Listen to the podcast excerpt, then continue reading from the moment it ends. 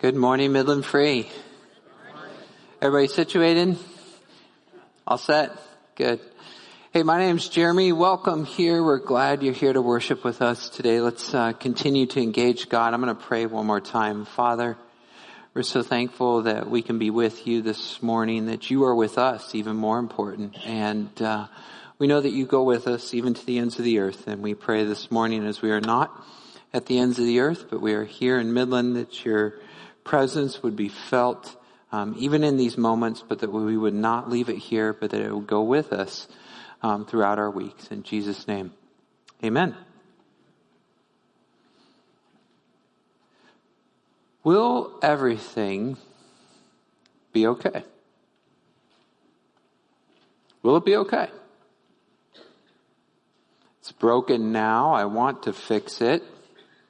It doesn't seem to make sense. There's more left to do. What shall we do? Will everything be okay? I think this is one of the main questions that we as people have to struggle with throughout life. Will it be okay? Today I want to show you three things that move us in the direction of answering that question. And the book of Ruth is going to help us with that as it summarizes, as we summarize that story today. This is the final summary for the book of Ruth. And then next we'll go into our Advent series or what's uh, commonly traditionally called Advent. It's Christmas. It's the coming of Christ, the first coming. We're looking forward to the second. So we'll celebrate that beginning next Sunday. But for today, let us summarize our fall sermon series in the book of Ruth by asking the question, will everything be okay? The first major point that I want to make today is this, that as Christians, our answer to that question begins with this fundamental underlying assumption that God is good. The first thing that we as Christians say when we begin to answer that question is that God is good. Now, you may even read a verse like this this week over Thanksgiving, perhaps over your prayers or something like that. You may say Psalm 34, 8, and you may read out loud this verse that says, Oh, taste and see that the Lord is good. Blessed is the person who takes refuge in Him. Now note please that we are affirming as believers in God, as people of faith, as people that believe the Bible is true, that God is good. That's sort of our fundamental driving assumption. And we probably say that a lot, but sometimes we begin to question what that means. And here's a definition then that I think helps us and moves us to the right place of understanding this fundamental assumption, and that is this. When we say God is good, this is what we mean.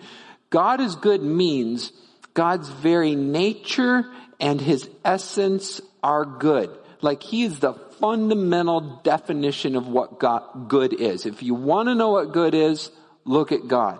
And therefore, as a result, he always acts in accordance with his nature because he is good, he acts in accordance with that and consequently his attitudes, his intentions, his motivations, everything inside of him is good. And as a result, everything that comes out of him, his actions are also very good. Therefore, everything he does is always right and true and just. And as a result, the outcome of his actions and the outcome of his intent and the outcome of his plan is good as well. So because of who he is, goodness defined, because of his intentions, his desires, his actions, his plan, everything he does is good and as a result, everything ends in goodness for God is good. Now there's our assumption. We start there and we say God is good and you say, okay, God is good. But then what inevitably happens is we come into a day with circumstances, maybe not even a day, maybe a week, maybe a month, maybe a year, maybe a life, in which we say, mm, not so sure. God is good, but everything around me is not. In fact, what I'm experiencing is not good. And preacher, you just said that everything God does is good. And when I look at this, this is not good. This is evil. This is bad. So how is it that God is good? Perhaps he's this heavenly Santa Claus who intends good for his people, but really just not powerful enough to make it happen.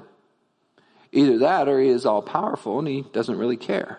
Either way, that's not good. So how is it that God is good? Well, the book of Ruth is going to help us answer that because what happens is there's this person by the name of Naomi and she's in a very difficult spot. And the nice thing about this book is we can look at it and then say, okay, here's, here's what God shows us on paper and then how does that apply to our lives? Here's Naomi and Naomi's husband and her two sons have died. Naturally, therefore, she's wrestling with that question. In fact, she's losing. She's coming to the conclusion that God is not good. Because how could he be good if my kids are dead and so is my husband and I'm on the verge of starvation and my life hangs in the balance? That doesn't look good. And so when she goes back home in verse 19, her attitude has noticeably changed. And in verse 19 of chapter 1, Naomi and her daughter-in-law Ruth the Moabitess had returned and the whole town was astir because of them and the women said, is this Naomi? She doesn't even look like the Naomi we remember. We remember someone who was healthy and young and vibrant. Now she is older and worn out and stressed and, oh man, what happened? And Naomi shows them their, her heart. She says to them, do not call me Naomi Naomi means pleasant. Don't call me pleasant, call me Mara, which means bitter. For the Almighty has dealt bitterly with me. And here's the grand inclusio of the entire book. I went away full. I came back empty. Will God ever fill me up again? I don't think so. How could he? Don't call me Naomi, call me Mara. She is upset and understandably so. And we could say, oh, ye of little faith, but the reality is this happens to us in most every day. I mean, if we have a bad day, how do we feel about God? Hey, he didn't come through. He didn't help me out. What's wrong? Maybe this is his fault. Her circumstances have led her to conclude that God is not good because her circumstances are not good.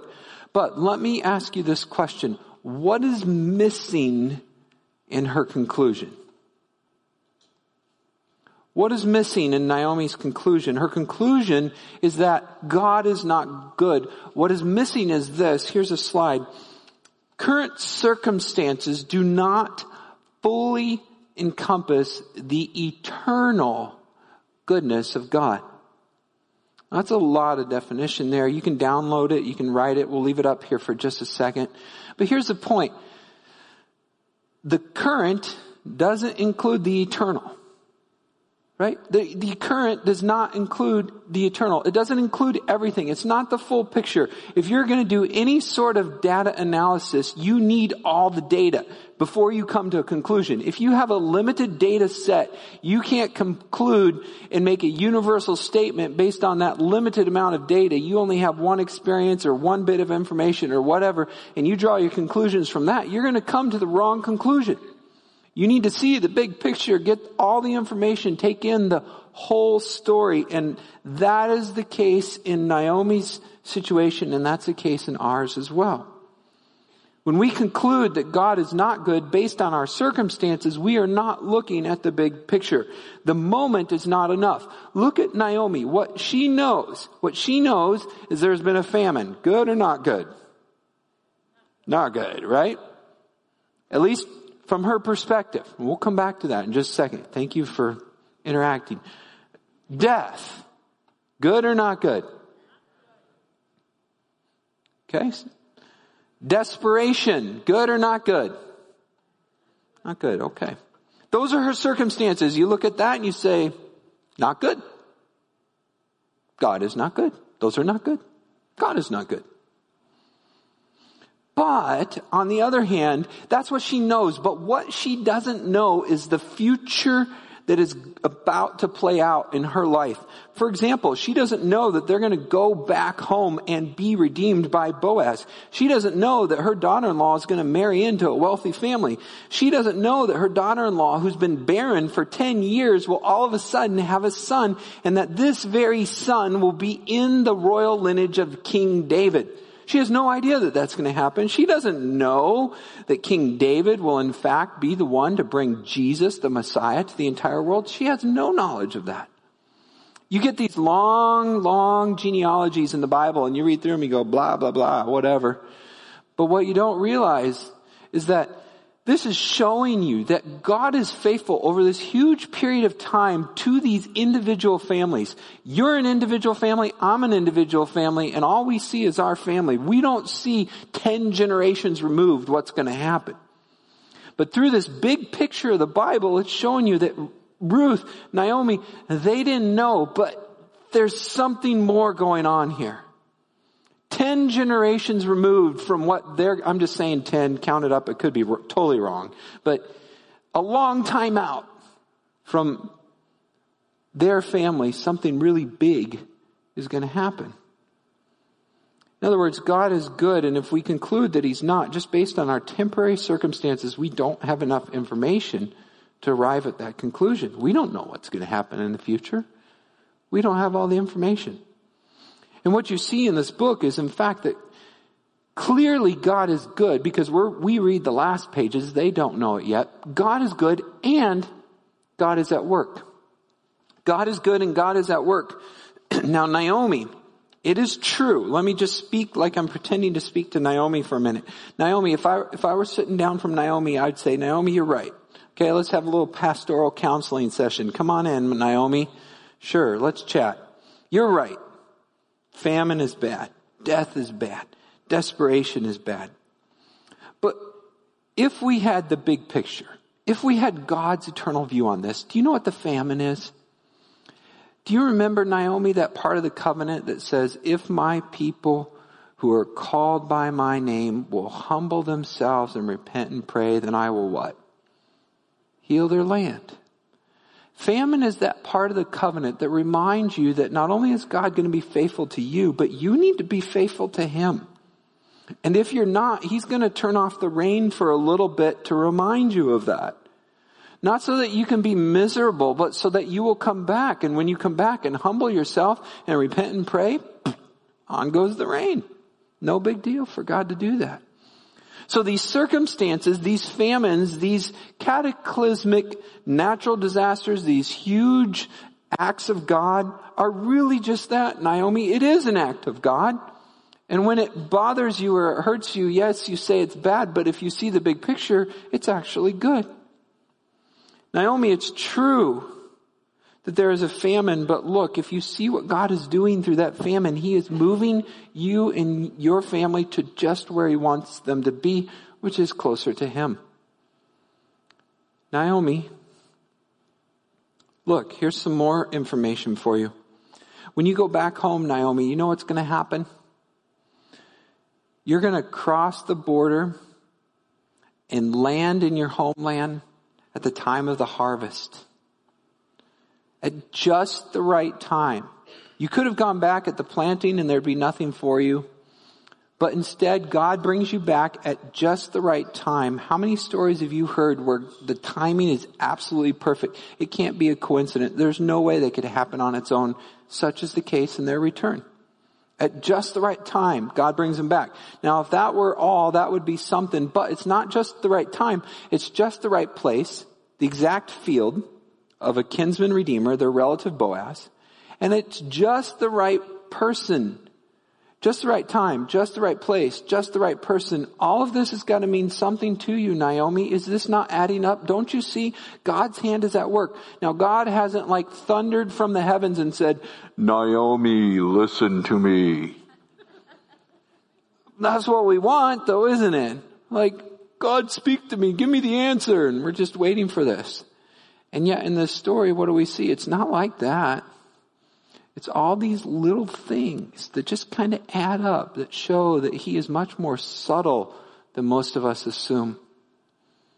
There is God working out things for her good in the most subtle and unseen ways, and yet they all add up. And all of a sudden, if, if that's not enough, look, here's a little lawyer jab. I don't know, maybe the lawyers are in the next service, but God's hand is seen even in the legal process as this exchange takes place and all this stuff goes down in the council and blah, blah, blah, blah, blah, there's all these details about how the transaction has to occur and what the property rights will be and the right of redemption and this and that and this and that. And I can imagine in that council of elders, there were a few legal guys sitting around saying, whoa, hang on, hold on, I got a question here, clause 42, section 3, subset 0, you know. God is at work even in those little details. He's bringing it all together. God is at work even in the legal process and most beautifully, God is at work in the life of Naomi's daughter-in-law, Ruth, who through her courage, through her bravery, through her faith, through her commitment, through her loyalty, through her acts of love and faithfulness and service is actually bringing redemption back to Naomi. God is at work here, Naomi. Don't you see all of this?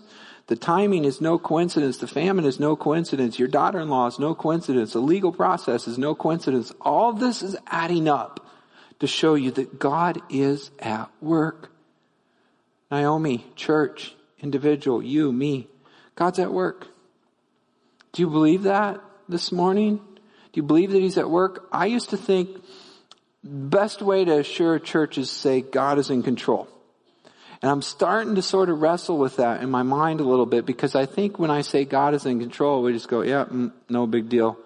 But what it doesn't acknowledge is the process that we're in right now is not finished. But saying that God is at work recognizes the fact that it's not finished. He is doing something. It's not over. He is in control, yes, but this whole thing is not done. And that's what's happening in Naomi's life and that's what's happening in ours as well. One author says it beautifully. I, I, like it very much. Here's a satellite image of the Nile River for you to look at as I read this. And here's what that author says. Beautiful metaphor of life and history in the book of Ruth. He says this, that all of history this is like the Nile River. The story of Ruth illustrates this very well, that despite the floods, droughts, twists, turns, the Nile River is steadily moving towards its goal, the Mediterranean Sea. Human history, all of it, and our own individual stories work the same way. Despite the flood of our sin and the drought of our rebellion, God always moves His creation steadily towards its ultimate goal, which is redemption in Him.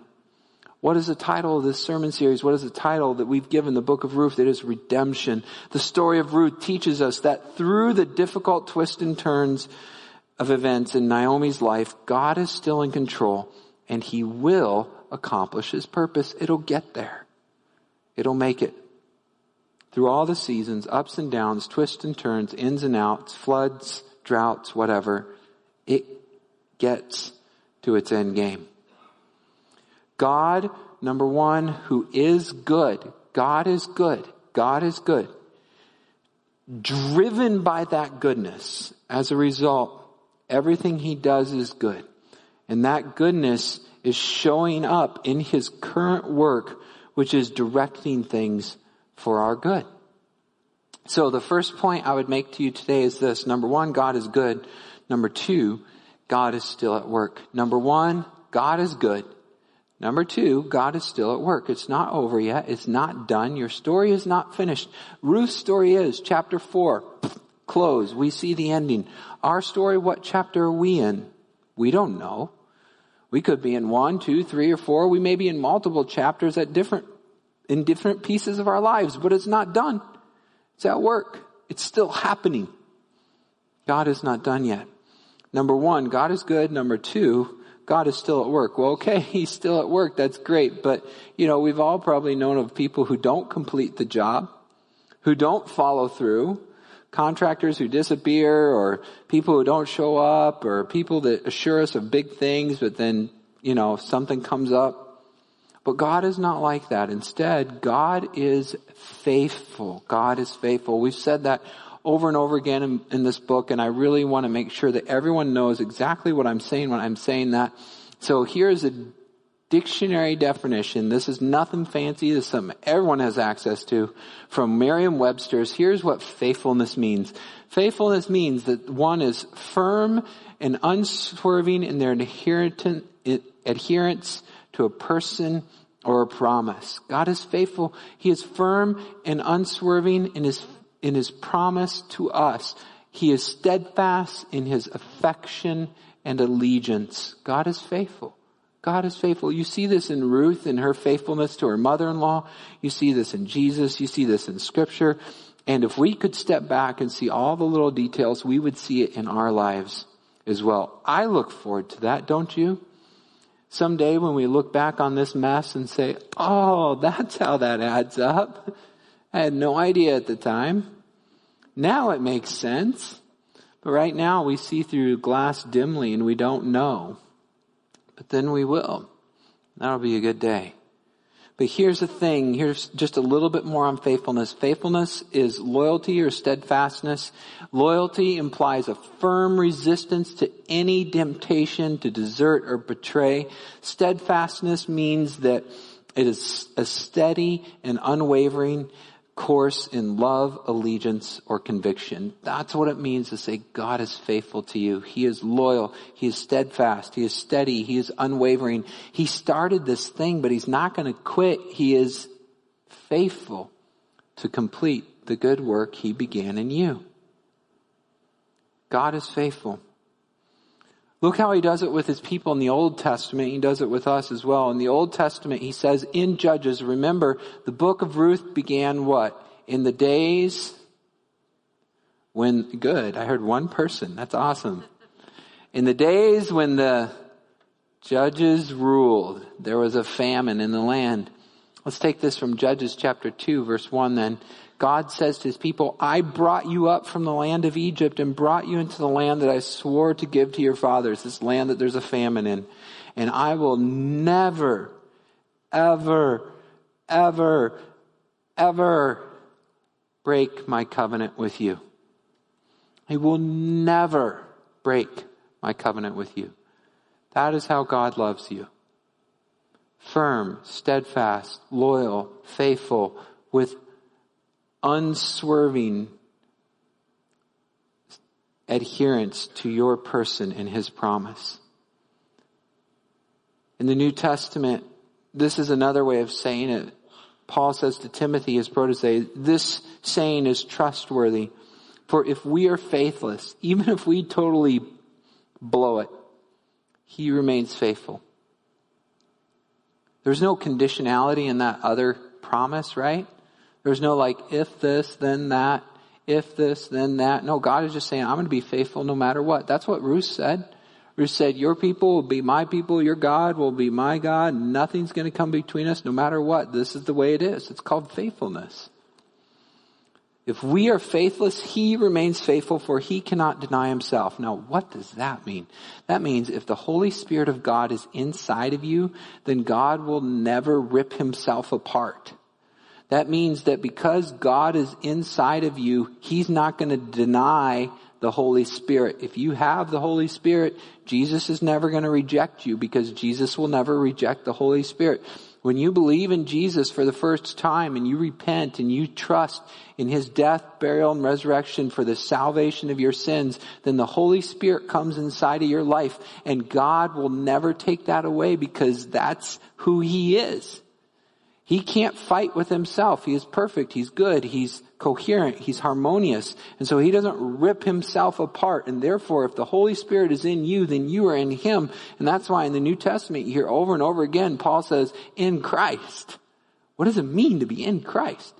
Well, the Father is God, the Son is God, and the Spirit is God. The Father's not the Son, the Son's not the Spirit, the Spirit's not the Father, but they're all God. One God, three persons, and that one God never rips itself apart. And because of that, if that spirit is in you, it's not going to rip apart. It won't fall apart. It can't fall apart. It holds together firmly. Amen? Yeah. God won't tear himself up. It doesn't work that way. So if the Holy Spirit is in you, then you're in him and you're secure. He won't deny himself. God is faithful. So number one, God is good. Number two, he's still at work. And number three, he's faithful to follow through. He is faithful to follow through. He's not going to stop halfway. He's going to get her done. So then, will everything be okay? Let's go back to our original question and then apply this to our lives. Will everything be okay? Yes, absolutely. For those who believe in Jesus 100%, for sure and for certain, everything is going to be okay. Now, does that mean that everything will be perfect in this life? Of course not. I'll show you Jesus as an example here in just a second. He was perfect. He did everything right. He followed God. God is faithful to him. Doesn't mean everything in his life was perfect. But it, what it does mean is that everything will be okay. Everything will be okay. Different than everything is perfect now, but everything will be okay. So, here's a summary of the book of Ruth then. We'll go ahead and put that slide up just as a reminder. God is good. God is at work. And God is faithful to follow through. Here's the point. Book of Ruth, the book of insert your name. Whoever you are, whatever your story, this is true. In our book, in my book, in your life, in my life, in the life of our church, God is good, God is at work, and God will be faithful to follow through. Everything will be okay because of God's goodness and His faithfulness to follow through. The book of Ruth pictures redemption. It is a small story that pictures the big story. Our lives are a small story that should picture the big story. God is faithful to follow through, causing everything to work out for good. So what does this mean for me? Well, it means that I should be faithful too, that we should be faithful how then should we live faithfully? Faithfully. Here's some applications or examples. Number one, don't give up on your family. Be faithful. All of our families are different, but the bottom line is we are committed to them and we need to be faithful. Keep our promises. This is especially pertinent to spouses. And take care of the day to day. I know that's not glamorous or exciting or just, it can be mundane, it can be miserable, it can be boring. But if you look at the book of Ruth, where does God show up? When Ruth is out there gathering wheat in the field. It's really not that fancy. Get up, gather wheat, go home. Get up, gather wheat, go home. Get up, gather wheat, go home. Whoop-de-doo. But there is God, and that's where he meets her, in the field where she is faithfully showing up day after day. Where's God going to meet you? In the day after day, mundane, boring stuff that you think is no big deal? God is right there. Take care of the day to day. And then wait. Wait on God to provide in unexpected ways. When the moment arrives, then there's an opportunity. It could be 10 years, 20 years, 30 years, 40 years, but when that moment comes, you go for it and you take the God glorifying risk. Only the God glorifying ones which usually means it benefits others, not just us. The God glorifying risk benefits somebody else. Like Ruth benefits Naomi. And then trust Him. Trust Him for the unknown. Because once you take that risk, you're still at risk, at least in our view. And you have to trust God to be faithful to follow through. So number one, we be faithful. Now, who did that perfectly? Jesus, of course. But look at his life. If you think about it for a moment, Jesus' life was not easy. And the older I get, the more and more I appreciate his suffering. The more thankful I am that he suffered. What a strange thing. When I was a little kid, I didn't want to think about Jesus suffering. That's yucky. I want to have fun. But the more I go through life, the more I'm glad he did, and the more comfort that gives.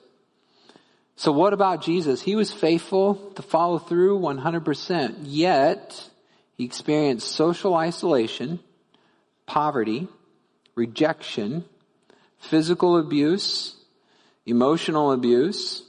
Can you imagine the curse words they leveled at him when he was walking down the road and he was a spectacle for everybody in town? They probably, I mean, you know that he was crucified, you know that he was whipped, you know that he was spat upon, but the Bible does not record every bad word that every person watching and mocking said. He had to be so outrageously verbally abused, it was unbelievable. This was brought to light in my life recently. I was wow, I am so glad Jesus got cussed at. he knows what it's like to be verbally abused. Wow. I, it's weird, but it's true. Was his life a walk in the park? By no means. So what did he have to do? Well, he had to trust God to be faithful to follow through. If all he looked at were his circumstances, what would he conclude? God is not good. Jesus would have to say that if he was only looking at his circumstances. Social isolation, rejection, poverty, suffering, verbal abuse, physical abuse, and being killed? That's not good. Okay, we got through it. We're dead and in the grave. It's over. Whew. But wait, he's still dead in the grave. Not just for one day, two. I mean, if he's sitting there and he's there, oh, this is not good. When are you coming, Lord? You said your Holy One would never see decay. It's getting pretty close. We're almost on day three. Lord, you really like to push it right up to the last hour, don't you? Where is it? Jesus had to wait even in the grave to be delivered. And we're talking about Jesus, not you and me. You don't think we'll have to wait? Perfect spotless Lamb of God's waiting in the grave to get up. After all of that. Maybe at that point he could have concluded, God is just not good. I did my thing. I went through the passion, the suffering, the crucifixion. Now I'm dead. Where are you at, Lord? He's still waiting. You gotta wait. We don't have all the information. We don't have the big picture. God is still at work. It's not done yet, but God is good. And Jesus, even in this moment, waiting in the grave, has to be affirming the fact that God is good and God is faithful to follow through even at the very end when there seems like there's nothing left. Let's go back to that question, Naomi.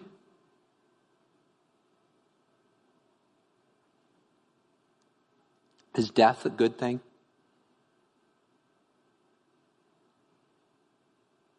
Most, yea, all, no. But in this case, yes. This is the one spot where we can say death itself is a good thing.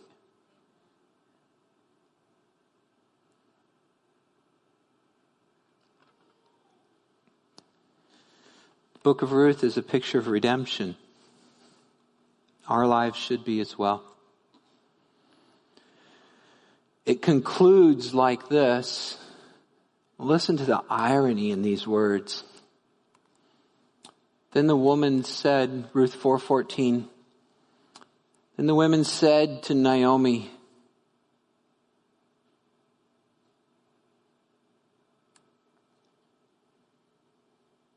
Blessed be the Lord who has not left you without a redeemer.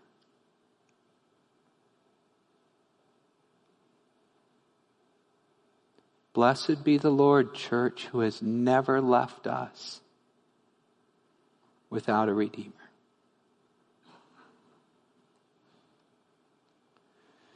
Sing above the battle strife by his death and endless life. Jesus saves. Jesus saves.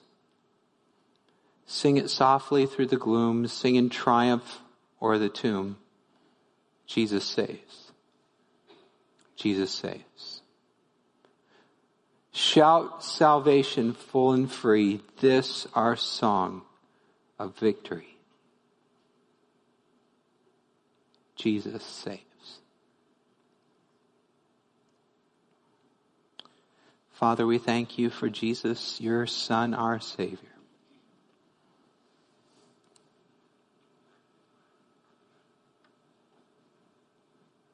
Amen.